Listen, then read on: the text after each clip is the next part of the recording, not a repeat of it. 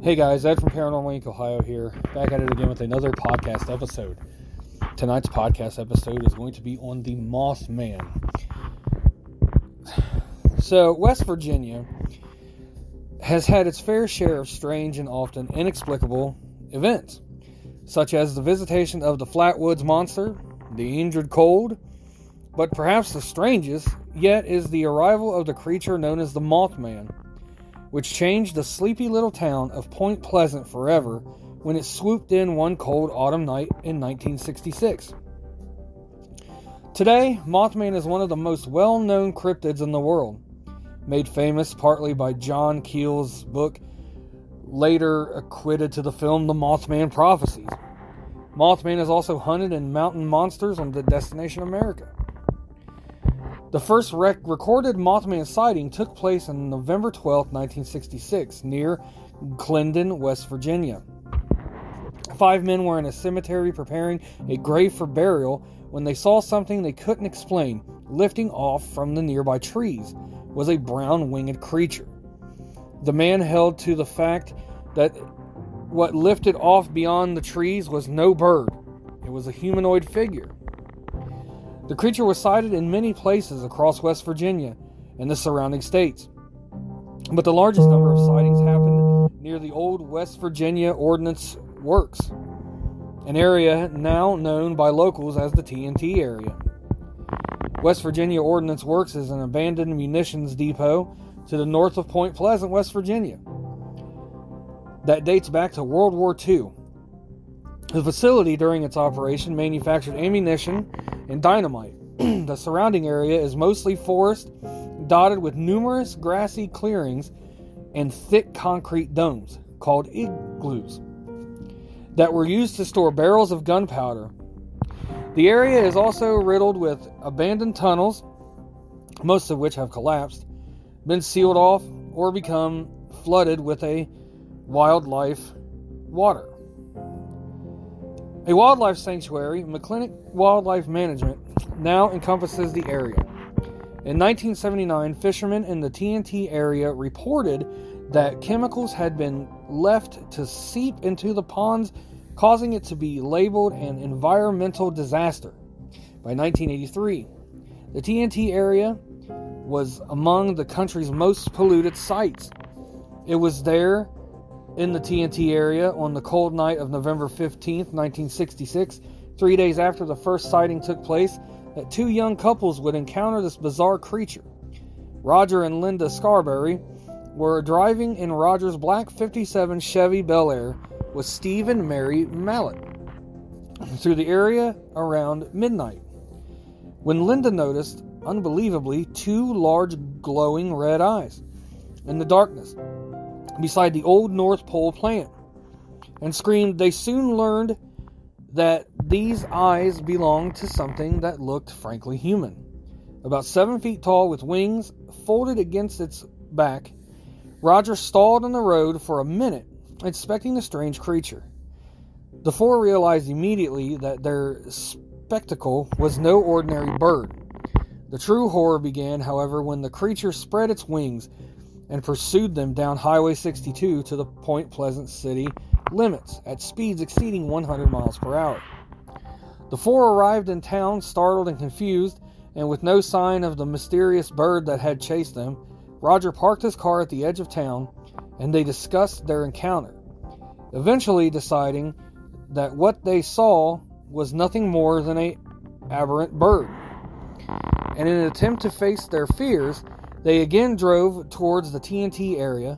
It wasn't long before they saw the creature again, apparently waiting on them beside Route 62. The couples now realized that their stalker was no bird, but in an instant that the car's headlights landed on the creature, it lifted vertically into the air with tremendous speed and disappeared above the tree line. This time, when they arrived in town, they went to the Mason County Courthouse and told their story to Sheriff George Johnson and Deputy Millard Halstead. Two hours later, the city police began investigating the area, only to return empty handed. The next day, a press conference was held, and the local press began printing on the story, causing others to come forward with previous and future sightings. This was the major event that started it all. In the November 16th issue of the Point Pleasant Register, the strange encounter would be brought to the public eye with the headline Couple Sees Man Sized Bird, Creature, or something. The strange encounter in the TNT area was a harrowing experience for everyone involved.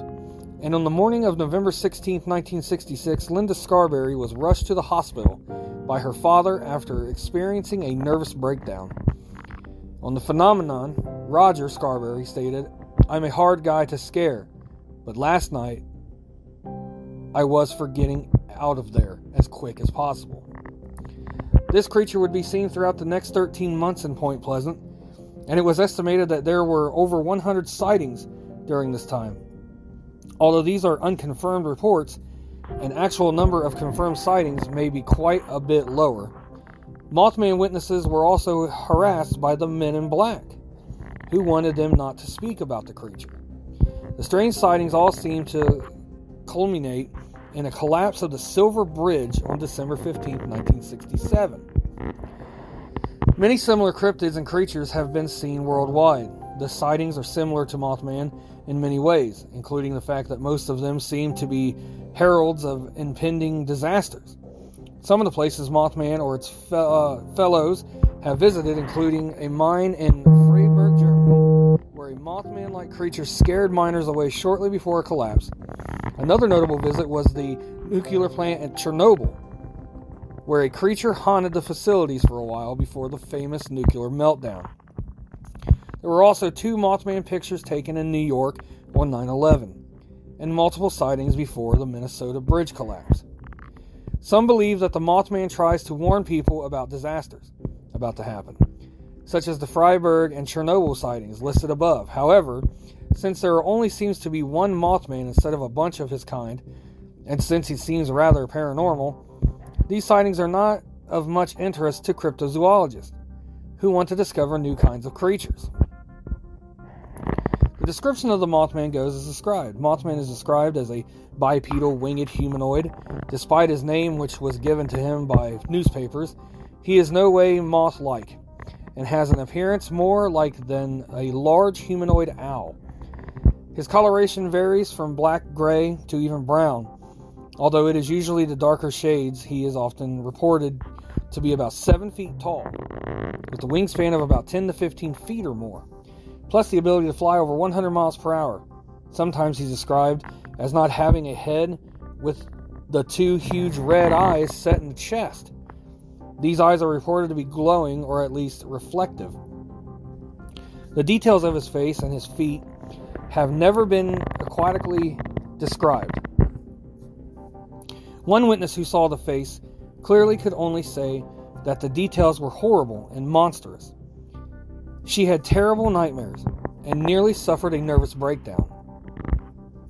Anyone who gets too close of a look at the Mothman seems to suffer from an extreme fear and psychological distress, sometimes lasting for months or even years. In particular, people say that a sense of pure evil overcomes them when they see Mothman's eyes. He can fold his wings and walk with a weird shuffle that many witnesses compare to a penguin. When he flies, he unfolds his wings and shoots straight up with great speed, then levels out to go wherever he wants to go. He is rarely observed flapping his wings except for on takeoff. Witnesses also described his flight pattern as straight up, like a helicopter. He can fly much faster than any bird should be able to fly, as measured by those victims who suffered from what seems to be Mothman's favorite activity chasing cars. He'll fly in front of them and even sometimes hit at the roof. There is yet to be any credible physical or photographic evidence to truly support the existence of the Mothman, but there are a few photos that have been mistaken for Mothman, such as a photo of a bridge taken in 2003, which turned out to just be a piece of metal tilting and falling off. There have also been some photoshopped images mostly done for art purposes and not to fool. Mothman sightings have been associated with at least two other cryptids gigantic thunderbirds with gray bodies and red heads that were sighted in the same area at the same time by a few witnesses and the Owl Man, which is a similar creature with wings and red eyes, sighted in Cornwall, England in 1976. Sheriff George Johnson, who the original witnesses contacted, believed the Mothman may have been a large heron. Wildlife biologist Dr. Robert L. Smith at West Virginia University thought that Mothman was a sandhill crane, which the newspapers then reported on, but the witnesses completely dis- disagreed with them. Skeptic Joe Nickell posited owls as an explanation because of their eye shine and their silhouette. Resembling the headless Mothman, most modern skeptics seem to agree with Joe Nickell. But the sightings might just be too extraordinary to attribute them to such animals. Two legends from Shawnee lore mention creatures closely resembling Mothman called Misingwagwa and Wapi. In the legend of Misingwagwa, the description of Mothman is indeed similar to Bigfoot by ceremonial dress used during the bread dance. The Wapi legend is also similar in that it's part of a Shawnee lore in that a family of Native Americans chose to become white hawks, living in the forest near Point Pleasant. Some believe the Mothman may be an angel or demon, or the product of a blood curse placed upon the town by Chief Cornstalk, who was murdered along with his son in the area. Similarly, the curse theory is one very attached to the collapse of the Silver Bridge. The more likely assumptions, however, like a normal barn owl, have been proposed due to the fact that in the original sighting, what the witnesses seem to describe is more in line with an illusion during driving. And other sightings could be mis- misidentifications and calls for attention. A speculative, unorganized predecessor has also been a claim made by certain people. However, it remains normal, fun, and speculative zoology. There's, there's something called the Mothman Festival. The Mothman Festival is an annual commemoration of the visit of the cryptid known as the Mothman. It started in 2002 and is held on the third weekend of every September in downtown Point Pleasant, West Virginia. It's located next to the Mothman Museum and the Mothman statue.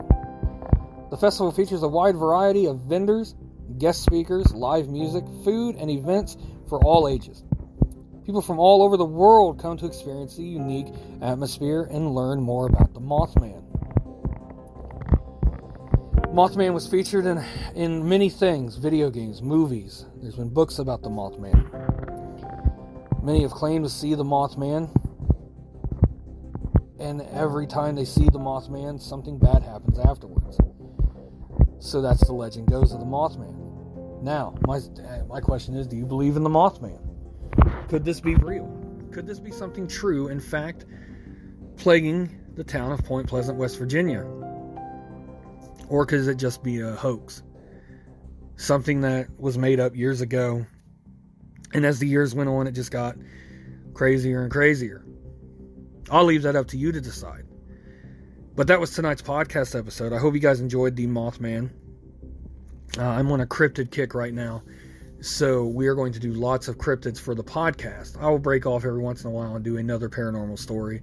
Uh, I don't want to burn you guys out on the same thing over and over every time the podcast comes out. So just keep your eyes open for that.